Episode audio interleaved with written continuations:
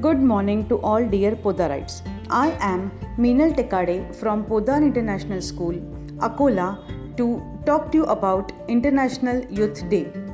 International Youth Day is celebrated every year on 12th of August to bring youth issue to the attention of the international community and celebrate the potential of youth as partners in today's global society. The first International Youth Day was observed on 12th of August 2000. National Youth Day also reminds us that we must always value the young energy of the country because they will make the future.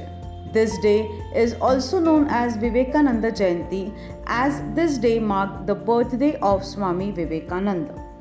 This day is dedicated to the role of young women and men play in bringing change in tackling global issues and achieving sustainable development. It also serves as an opportunity to raise awareness of challenges and problems facing the world's youth.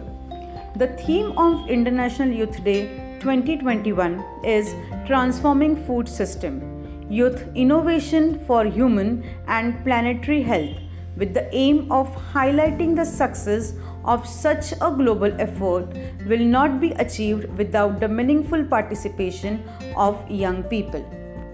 How Youth Day started? In 1999, it is in its resolution 54 by 120, the General Assembly endorsed the recommendation made by the World Conference by ministers responsible for youth that 12th August will be declared as International Youth Day. Thank you.